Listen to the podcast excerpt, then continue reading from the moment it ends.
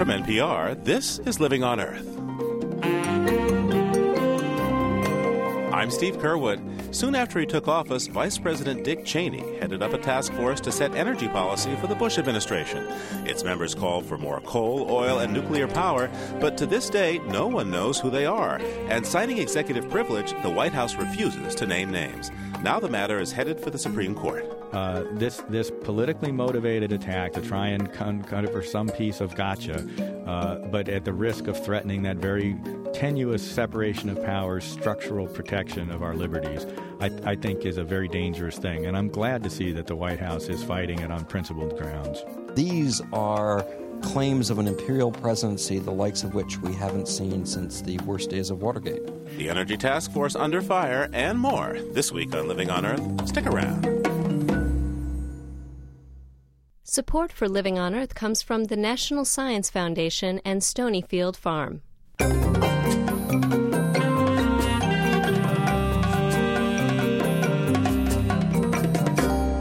From the Jennifer and Ted Stanley studios in Somerville, Massachusetts, this is Living on Earth. I'm Steve Curwood. Many of the biggest environmental conflicts and controversies in the Bush administration have come over energy policy. And much of the administration's energy policy has its roots in Vice President Dick Cheney's Energy Task Force. The task force was a secretive series of meetings among top officials, industry executives, and a few other outside groups early in the Bush presidency. Its report set the stage for changes in the Clean Air Act enforcement, a push for more oil and gas from public lands, and a revival of the nuclear power industry. Environmental advocates and government watchdog groups have waged a long legal battle to learn more about the Energy Task Force, who was on it, and how they arrived at their recommendations. That legal battle goes before the U.S. Supreme Court this month. Our Washington correspondent Jeff Young joins us now to talk about the dispute and what's at stake for energy, the environment, and the laws that require government to operate in the open. Jeff, welcome. Well, thank you. Jeff, this case is going to the Supreme Court. Uh, it drew a lot of flack over a duck hunting trip, of all things. Mm-hmm. Some said that Supreme Court Justice Antonin Scalia should have recused himself from hearing about the Energy Task Force because he went hunting with Mr. Cheney. That sure put a lot of attention on this. It did. Uh, Scalia eventually refused to recuse himself from hearing this, so now the groups who are bringing the suit, the Sierra Club and a conservative watchdog group called Judicial Watch, they're focusing instead on the argument they're going to take to the court. They say the vice president broke the law that requires open meetings. It's called the Federal Advisory Committee Act, and it basically says if people from outside government join an advisory committee, then that committee has to obey certain rules on public participation. That would mean that the task force records should be more open, and that the meetings of the task force back in early 2001 should also have been more open to more points of view on energy policy. But the justices are going to consider only a, a narrow part of this argument. And what's that narrow piece, Jeff? Well, the justices are going to decide whether the district judge who's hearing this case should even be allowed to have access to these task force records. So, what you have here is the administration not just saying the public can't have these records, but also saying the judge can't have them to decide if the public should have them. Now, as you can imagine, this is a great frustration for the groups who are bringing this lawsuit. David Bookbinder is legal director for Sierra Club's Washington office. These are claims of an imperial presidency, the likes of which we haven't seen since the worst days of Watergate. So, if the justices decide the judge should be able to look at these papers, then the case will go back to circuit court, and that will decide whether the rest of us get to see those papers. So, even if that happens, it sounds like that's going to take a long time years in all likelihood, even if the groups bringing the suit win in the Supreme Court. And in any event, uh, no records will be released until well after the election. And Bookbinder says that's the White House's real motivation here to delay the release of potentially politically embarrassing material. So, what does the vice president himself say about his motivation here? Well, to me, he says nothing. Uh, both the vice president's press office and the press office for the Department of Justice, which argued a lot of these cases, they both declined interview requests. But in the past, uh, when the administration has talked about this, they've said, look, this is about principle. It's about defending the powers of the executive branch within this balance of powers in our system. And he's not alone in that thinking. Many people who follow this legal school of thought called uh, original intent, about what the framers intended when they wrote the Constitution, they support uh, the vice president on this. John Eastman is a law professor at Chapman University in Orange, California. Well, I agree with the vice president's point of view and also with Alexander Hamilton's. Uh, he was the one that initially wrote that we had created an executive that could operate with secrecy and dispatch.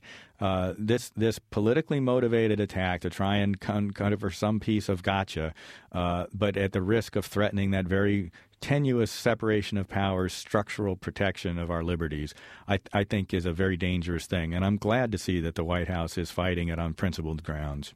So that's the principle at stake. And then also, as a practical matter, Eastman says you, you need people who are participating in these committees, these task forces, to be able to speak very openly. And if they know that uh, everyone out there is going to be looking at every word they say, then they're not going to be very frank in the advice that they give. And that's going to be harmful in the long run.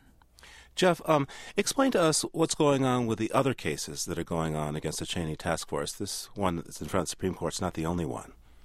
Right. Uh, uh well, the members of Congress wanted to know more about what had happened in the task force, and so the General Accounting Office brought suit. That one was thrown out.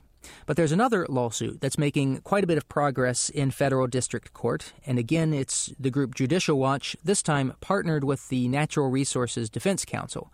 And they're using the Freedom of Information Act to go after records from the federal agencies involved in the task force. We're talking about Department of Energy, EPA, Commerce, uh, lots of branches of government. And they've had some success there. They won release of some documents back in 2002. And this month, on April Fool's Day, a D.C. district judge ordered still more records to be released.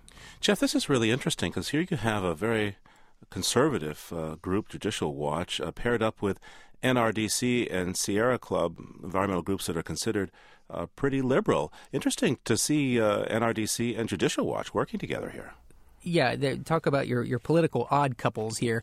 Um, Judicial Watch, you might recall, went after the Clinton administration pretty fiercely, uh, even uh, representing Paula Jones, who had filed a sexual harassment suit against President Clinton.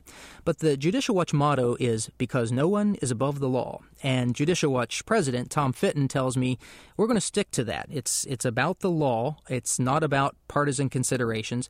And he even supports the administration's energy policy. You know, I may have voted for Dick Cheney or I may have voted for George Bush, but I consider it, you know, kind of being like the cop who pulls over the mayor. You know, I voted for you, Mr. Mayor. Now here's your ticket, and show up in court. And this is this is the equivalent here. And Fitton says there are lots of Republicans on Capitol Hill who would rather this uh, whole issue would just go away, that the administration would drop this fight, release the documents, just be done with it, because they think politically it's just too costly to have them constantly taking hits about being secretive. Yeah, Jeff, I mean, what's your take on this? Why does the administration persist in arguing this and taking all this heat? It's perplexing. Um, Pr- Professor Eastman, we heard from him earlier, he says it's a sign of virtue that the uh, administration is willing to take all this heat in order to defend the uh, separation of powers and the executive branch's power.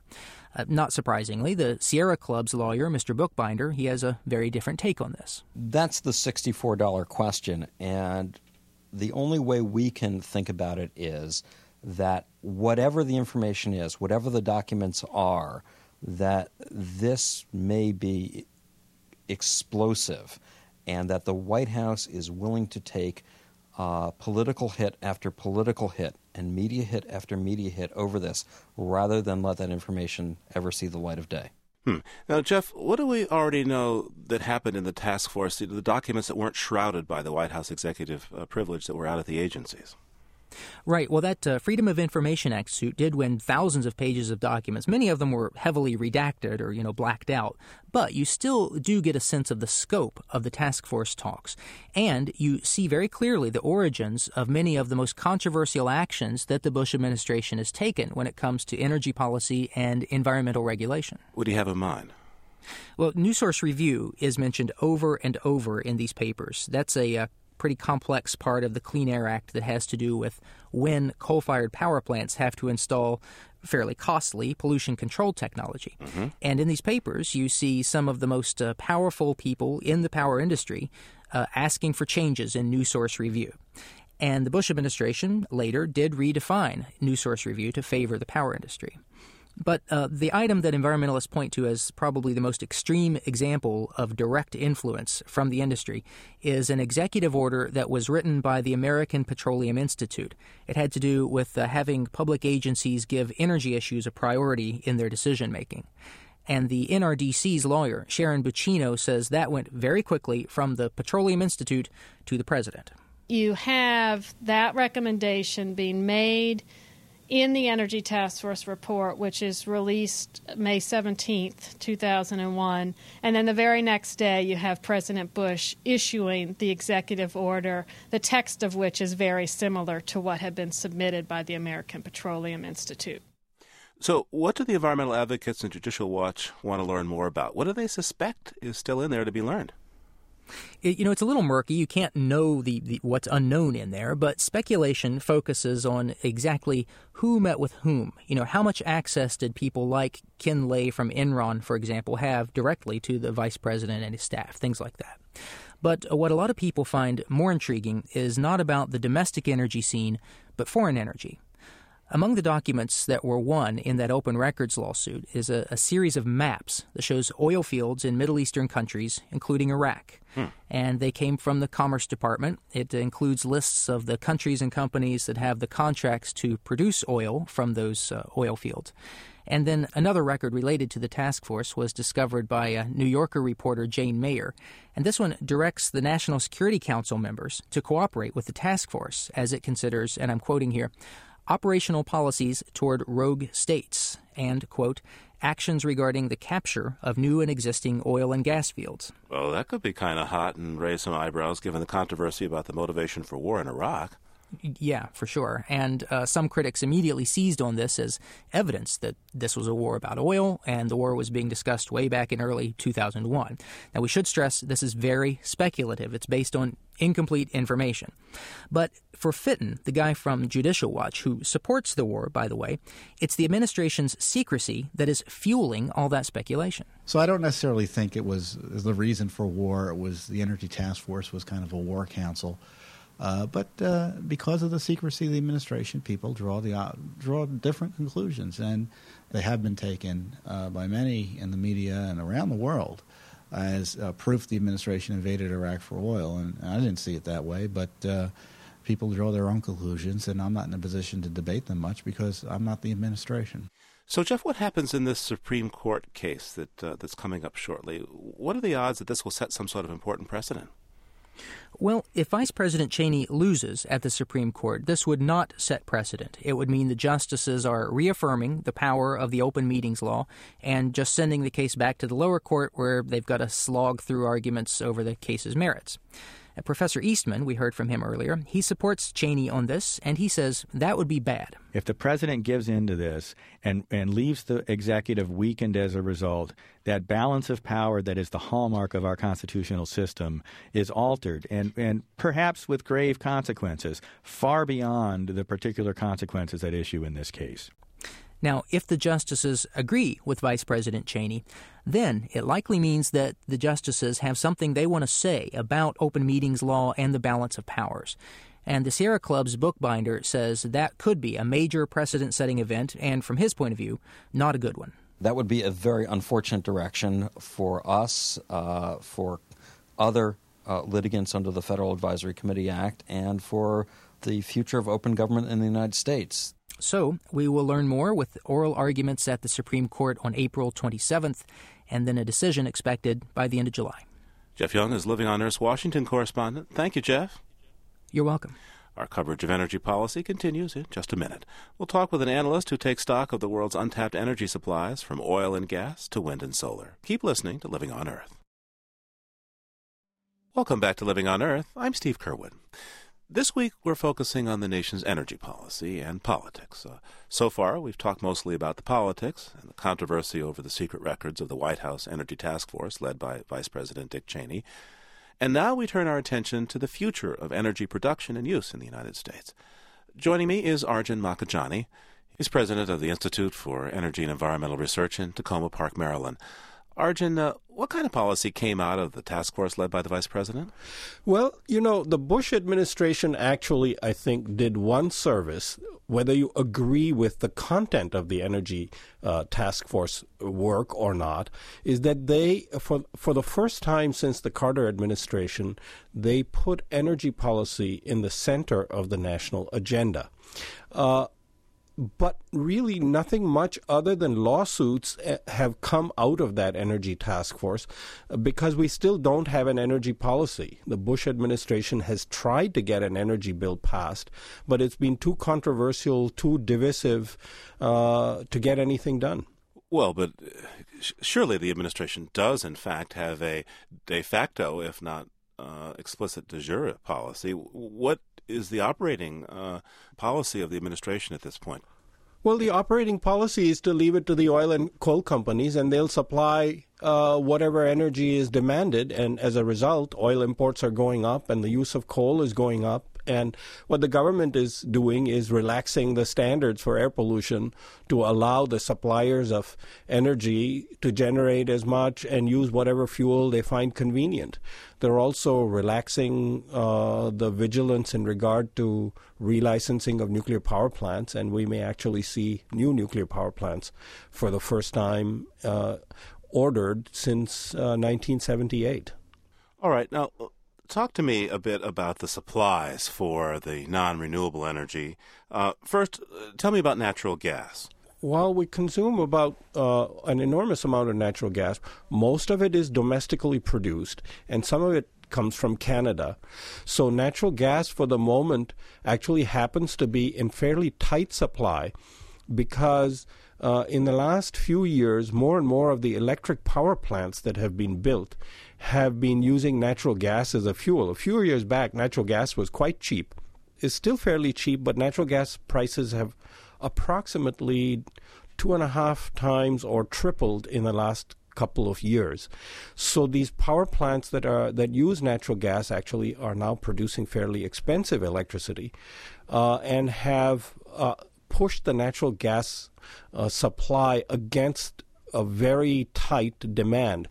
What about what's in the ground? Is there plenty of it around uh, for us to use for the years ahead, or is it something that might go away fairly soon? Well, na- there is a fair amount of natural gas in the ground, actually more than oil, uh, both in North America and around the world, uh, according to current estimates. Uh, however, uh, you know, some of it is like oil. It's in remote areas like Alaska and the northern territories of Canada. And then there is some available in the continental United States, but a lot of it uh, is being produced in environmentally unsound ways. There's been particular attention to the environmental damage from what is called coal bed methane, where you have large uh, reservoirs of methane or natural gas associated with coal, and then uh, it's being pumped out of there along with pumping out very, very vast quantities of water that are just discharged uh, onto the surface, causing a fair amount of damage. And so, right now, natural gas production is being pushed in the United States in fairly environmentally damaging ways from new sources. Um, let's talk about oil, in particular about oil supplies. Recently, I heard that some of the large companies are having to restate their reserves to say that they have less oil uh, than they thought um, to be able to, to, to refine and sell it to customers. Just how much oil is there out there? There's actually, in my opinion, a lot of oil in the world. Uh, this doesn't mean oil is uh, is a limitless resource. It's not. Um, there there are about a trillion barrels of oil, proven oil reserves in the world. Uh, and there's a lot more there in areas that have yet to be explored. For instance, the proven reserves in Iraq are estimated to be about 100 billion barrels, but most of Iraq hasn't been explored yet and is geologically known to be favorable in terms of oil, and there's probably another 100 billion there. It's the same in Saudi Arabia. Saudi Arabia has about 250 or 260 billion barrels of proven reserves. But really, the pools of oil in Saudi Arabia are so vast that all that oil is being produced from only three pools in a very limited area, and most of Saudi Arabia hasn't even been explored because it's so expensive. And so I think there's actually quite a lot of oil in the world, unlike many other environmentalists we have a very big problem that's somewhat different. I think we're going to run out of the capacity of Mother Earth to take carbon dioxide from oil burning a lot before we run out of liquid fuels. Uh, there are, of course, some oil reserves in the United States, but the U.S. is one of the places where there does not appear to be at least economically recoverable large new sources of oil. The Alaska National Wildlife Refuge uh, has probably quite a bit of oil, but it's not enough to make a significant dent in the U.S. consumption scene. So, uh, be clear. What? How much oil is there? Well, it could produce a million or a million and a half barrels a day, uh, and uh, but oil consumption in the United States is in, increasing at uh, about two percent, which is four hundred thousand barrels day every year. So just the growth in oil consumption would swallow up the additional production from Alaska in a year or two. Now, there's where oil profits, I think, have been very central to dictating the debate. Because while it won't make much security difference in terms of imports, um, even if the reserves are only 5 billion barrels and you pr- make $5 of profit per barrel, that's still $25 billion of profits. And that's a lot of money. Um, just briefly, speak to me about uh, Central Asia uh, oil and the politics that are involved, perhaps, with getting that oil. Uh, what is going on now in Central Asia is actually very dangerous because all of the five nuclear weapon states who are permanent members of the Security Council have have their eyes on the oil and gas in the region. The United States, uh, France, and Britain, as part of the European Union, and the rest of the European Union, China, and Russia actually doesn't need the oil. It's an oil exporter, but it's in, interested in controlling the oil because it doesn't want people, states from outside the region to control those resources. And so there is actually the old version of the Great Game, what was called the Great Game in the 19th century, for control of Central Asia that is going on now. But uh, all of the five states that are supposed to be looking after world security as members of the Security Council are actually competing with each other for control of Central Asian oil, and they're all nuclear armed. So I think it's it's a it's more of a touchy situation than most people realize. I'd like us to turn to coal now. Um, as I understand it, there's plenty of coal here in the United States. There's adequate supply and more than adequate supply for hundreds of years, and uh, we get half of our electricity from this.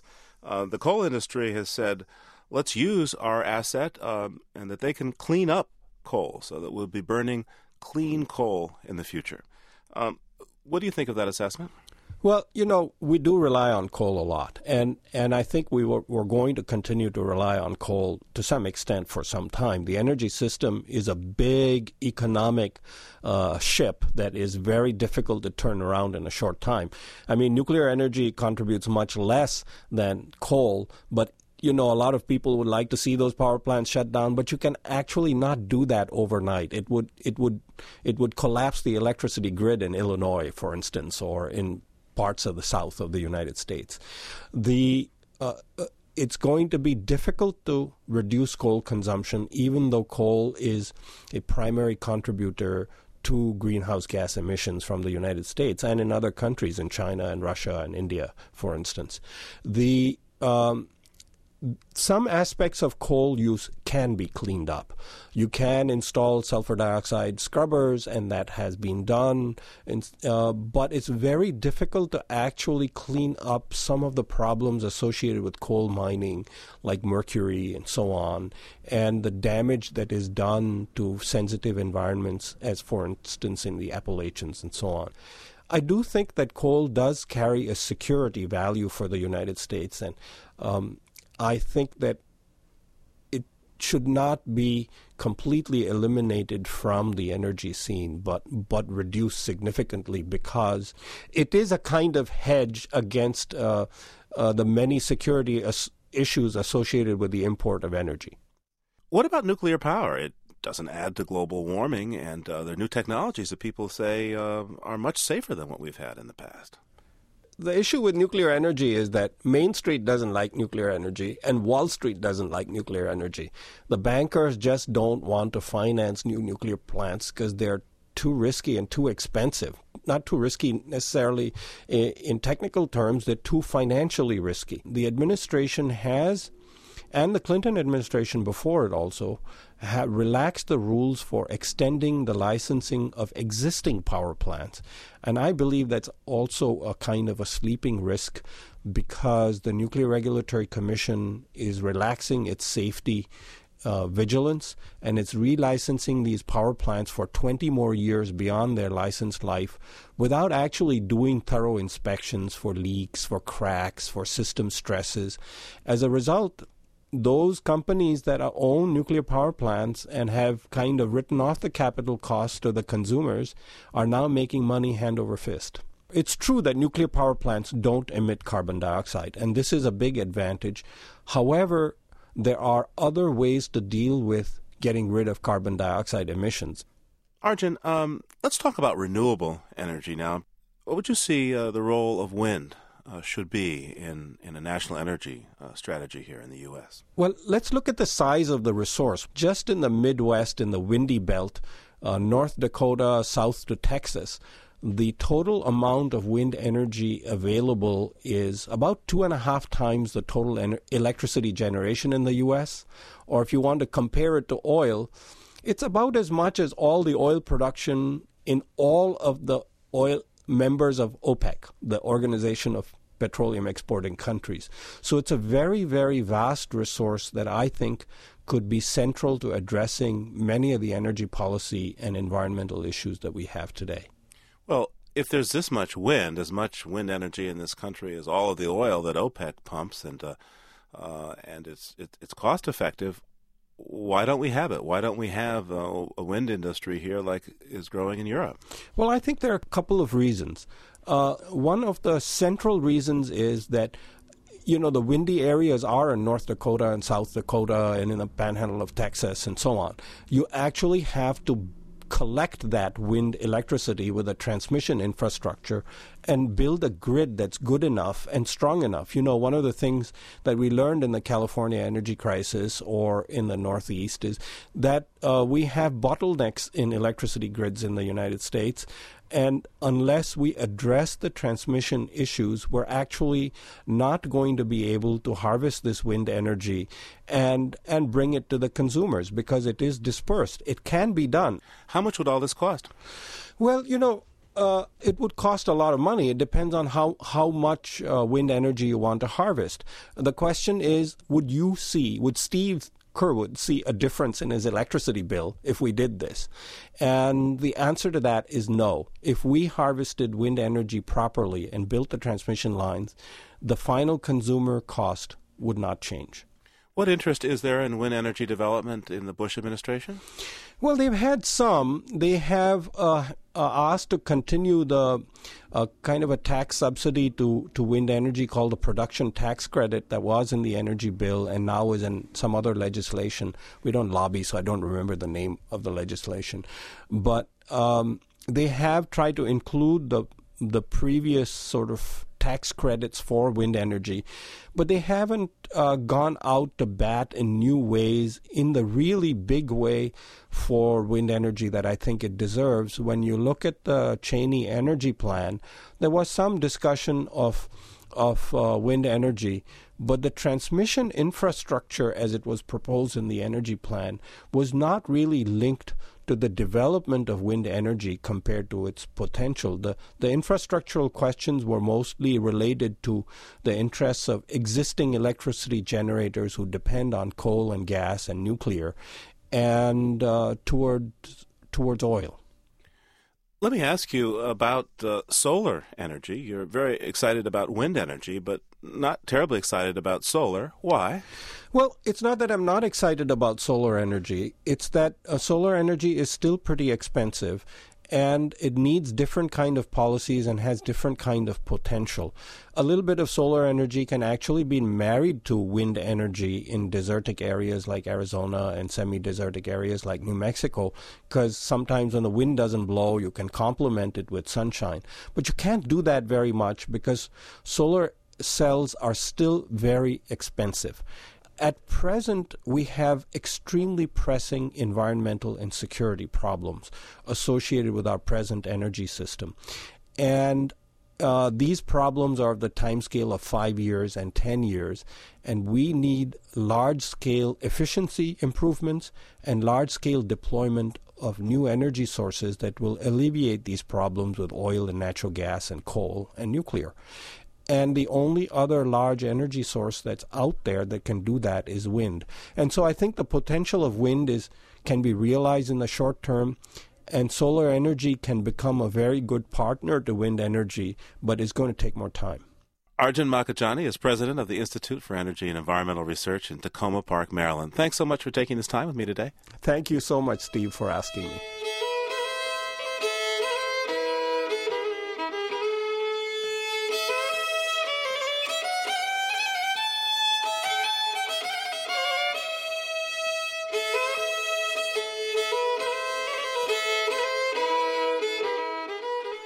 Just ahead, greening the City of Angels. First, this note on emerging science from Jennifer Chu. Short term memory can be a slippery fish. Since the 1960s, scientists have shown that the old adage, out of sight, out of mind, does in fact have a neurological basis. While our brains can register a staggering amount of what we see at any given moment, most of these visual details evaporate as soon as we close our eyes. The reason we can't hold many images in mind is simple enough.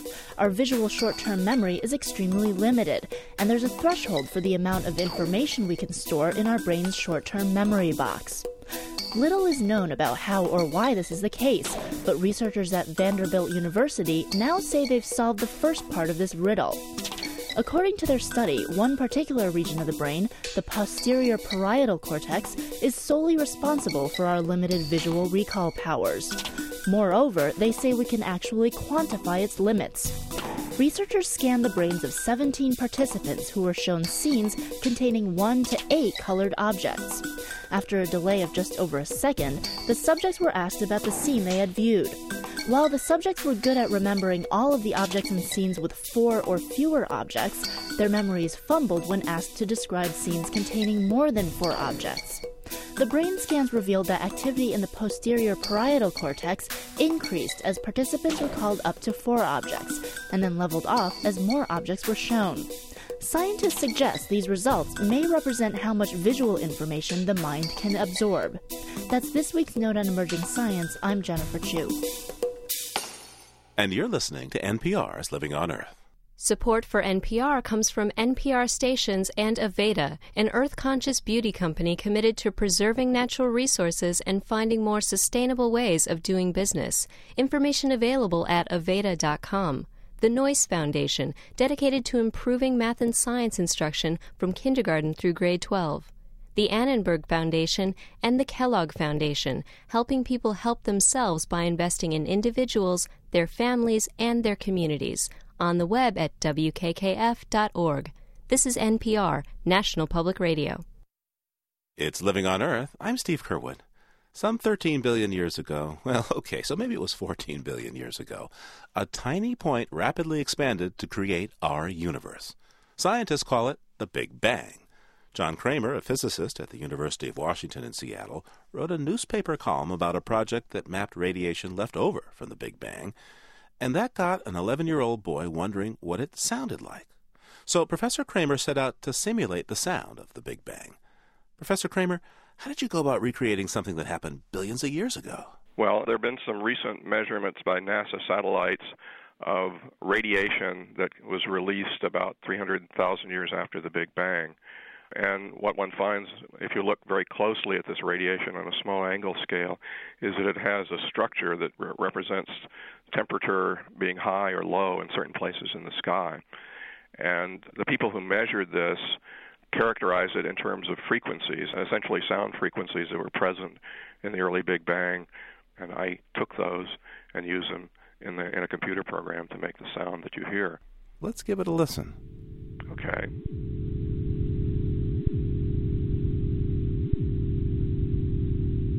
What are we actually hearing? You're hearing uh, frequency shifted sound waves uh, from the Big Bang that were measured uh, by a NASA satellite, moved very far up in frequency so that the human ear can hear them.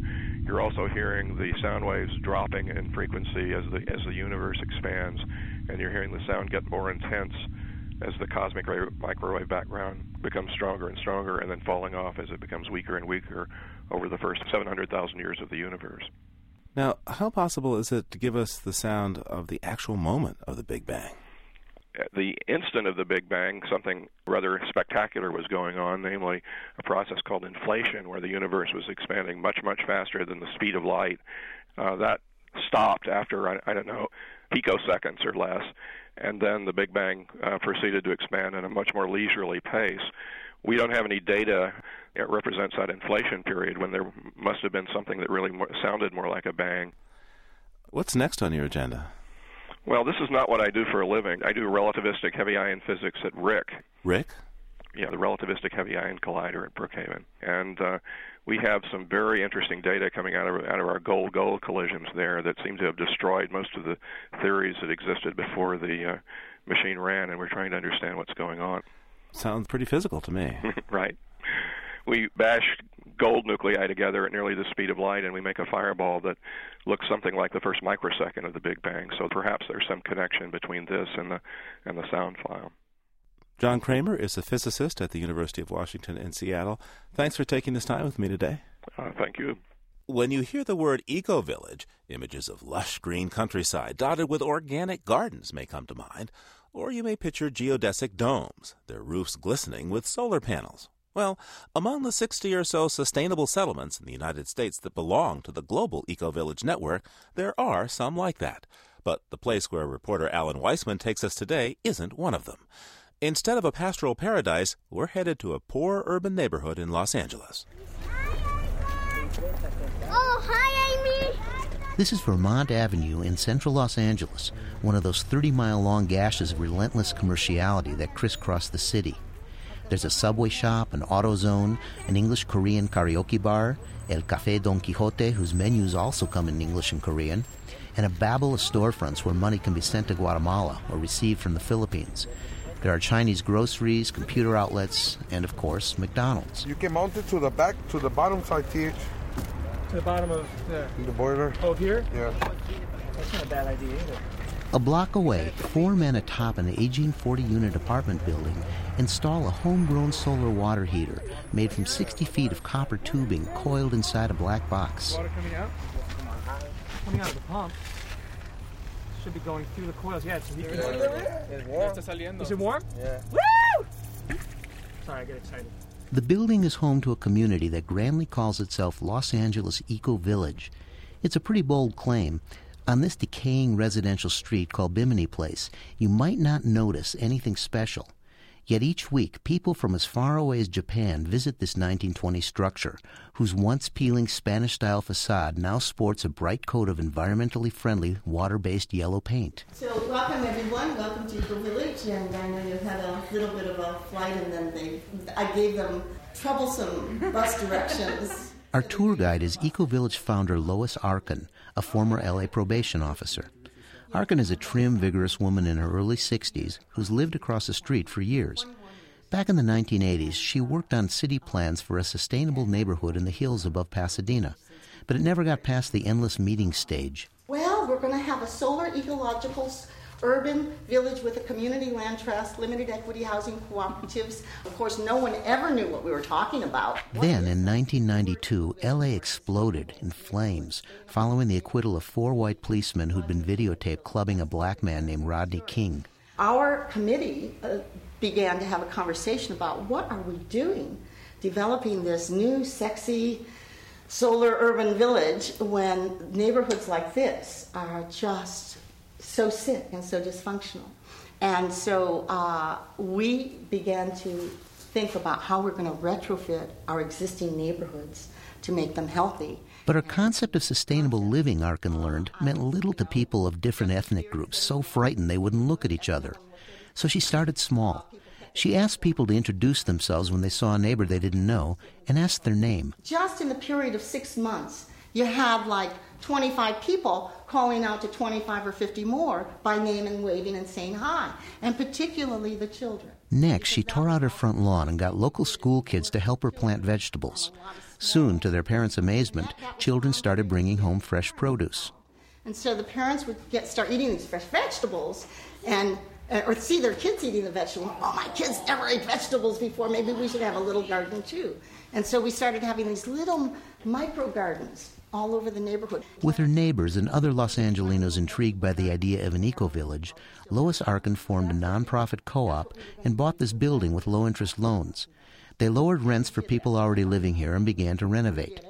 New residents had to agree to really be neighbors and to produce minimal waste and pollution.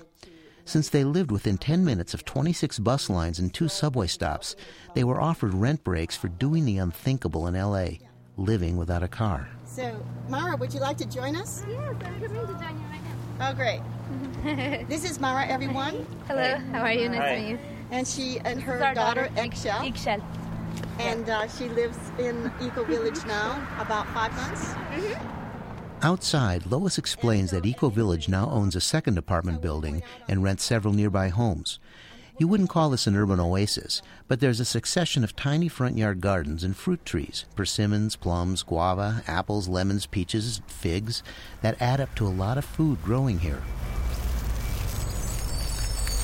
What's this, cabbage? It's actually broccoli.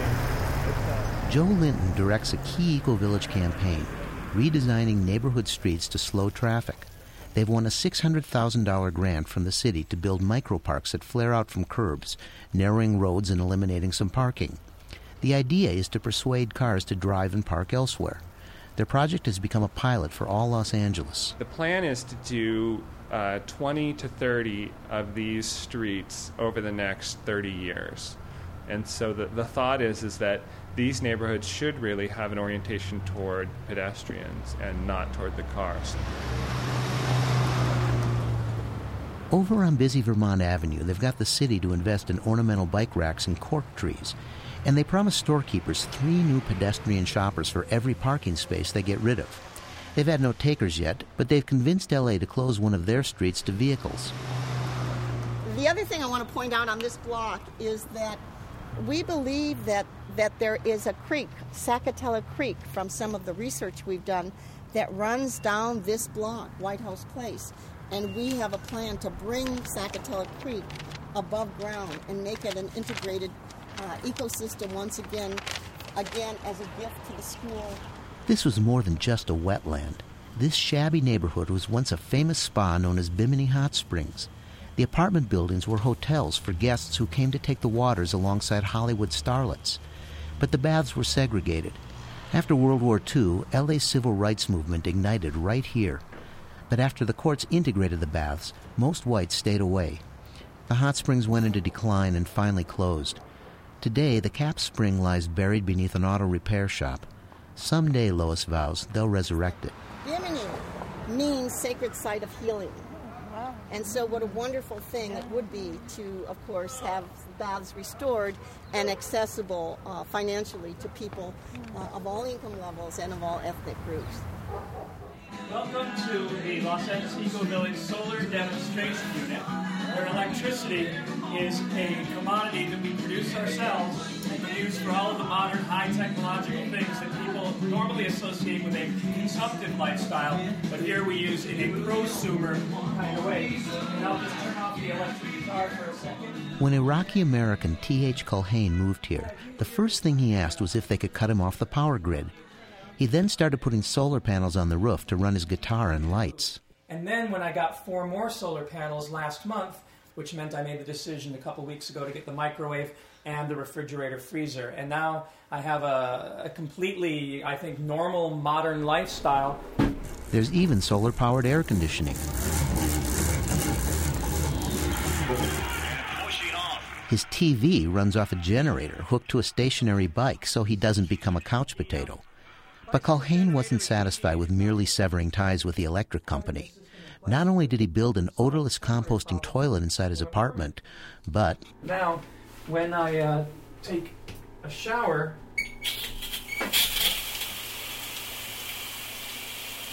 as soon as the shower water goes on, I turn the pump on, and the bathtub doesn't fill because it's pumping into the bushes right out in the front yard. T.H. Culhane is a PhD candidate in urban planning at UCLA. He used to live in Beverly Hills. Now he takes his bicycle on a city bus to commute to class. When it was, po- I found it was possible to move in here. I put myself on the waiting list and proved to them that I walk the walk as well as talk the talk. He majors in sustainable development for poor countries like Guatemala, where he's been working. But there's also plenty to sustain close to home. This is 59th and Compton, south central LA, a part of the city known for gangs, drive by shootings, and just plain danger. T.H. Culhane once taught high school down here, and he stayed in touch with his former students. Give me a hug, Al. Hey, hey. brother. you know what's up. Yeah, it's been too long. In his home sound studio, Alvaro Silva and his friend Ramon Navarro have been mixing a rap song by Alvaro's brother Bernardo. You're in Solar South Central, and and this is my studio that's being run with solar power and everything's from the bathroom here, here, all this room, so solar power, all the outlets here. How are we doing? Is the battery holding Well, up? Well, I just got to change the batteries. Well, money, money is a problem right now. Money's always a problem in South Central, but Alvaro and Ramon go up to Eco Village frequently, and they think renewable energy is the answer. Here is an Aztec calendar. That's uh, keep me a reminder that we're the people of the sun. We come from the sun and we worship the sun. So that's an example that our ancestors were able to use the sun. We wanted to use a better way without, you know, polluting the air. You know, we live in the city, and the city is always, you know, full of pollution and, and everything. So, you know, we were like, uh, why we don't build something where we don't destroy the atmosphere and, you know, and we can use it as much as we want without burning fuel, you know. Alvaro's family has put in mango trees, a compost bin, and an earthworm farm. But their latest project sits in the driveway a 1988 Ford Escort Pony, its original motor gone. Lowrider cars are the same Yeah. thing as electrical cars, but instead of having an electrical motor, they have electric. I mean, you know, Electric pump. shocks that makes it pump. Uh, you know, makes it jump up and down. It's the same. It's the same process you use for electrical motor. And they've been waiting for TH to come down for the first test of the new engine. Going the other direction now. Oh, Woo! Right. Gentlemen, we have an electric car. Good morning. Hi, what's happening? Well, we're having a little march in the street to kind of demonstrate that we can slow our traffic down on our street and invite our neighbors to come join us who oftentimes don't have time to get out of their cars. That's probably not a good idea. Thank you. It's a bright Sunday morning at Eco Village. A long table, complete with tablecloth, has been set in the middle of the intersection of Bimini and White House Place.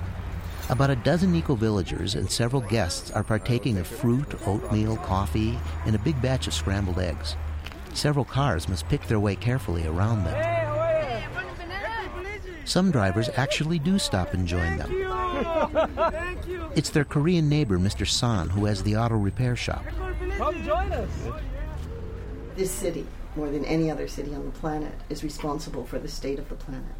So we have shaped the values, the unsustainable values of people worldwide. So we have a particular responsibility to change that here, to really reshape what it is that they write music about, scripts about. So as breakfast ends, they sing. Imagine there's no cars.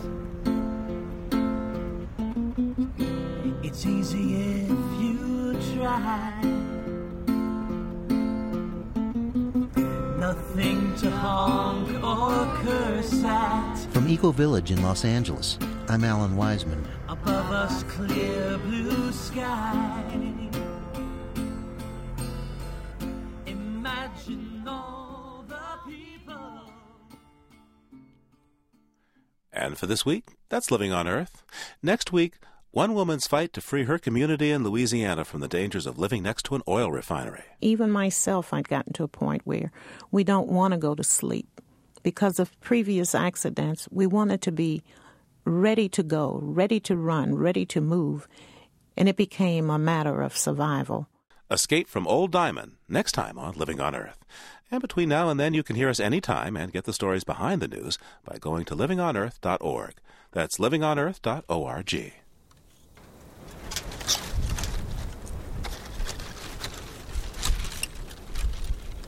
It's not easy to record sound in a windy setting, but Scott Smallwood does a pretty good job. Listen as he captures the ambience of a night walk near Wendover Air Force Base in Utah. Scrap metal, plastic, and other pieces of trash get blown in and around a chain link fence and the desert brush.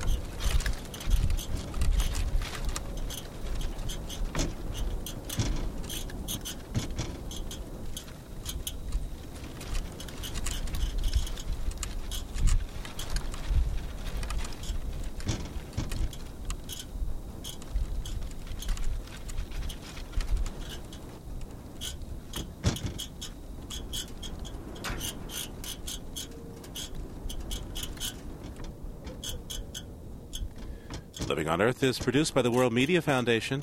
You can find us at livingonearth.org. Our staff includes Nathan Marcy, Susan Shepard, and Tom Simon. Our engineers are Paul Wabrick and Al Taro. Al Avery runs our website. Our intern is Christopher Bolick. Special thanks to Ernie Silver and Carl Lindemann. Allison Dean composed our themes. Environmental sound art, courtesy of Earth Ear.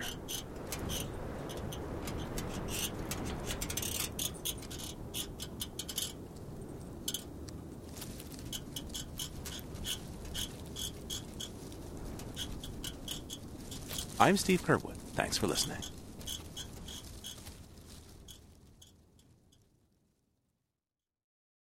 Funding for Living on Earth comes from the National Science Foundation, supporting coverage of emerging science, and Stonyfield Farm, organic yogurt, cultured soy, and smoothies. 10% of their profits are donated to support environmental causes and family farms. Learn more at stonyfield.com. Support also comes from NPR member stations, the Ford Foundation for reporting on U.S. environment and development issues, and the Geraldine R. Dodge Foundation. This is NPR, National Public Radio.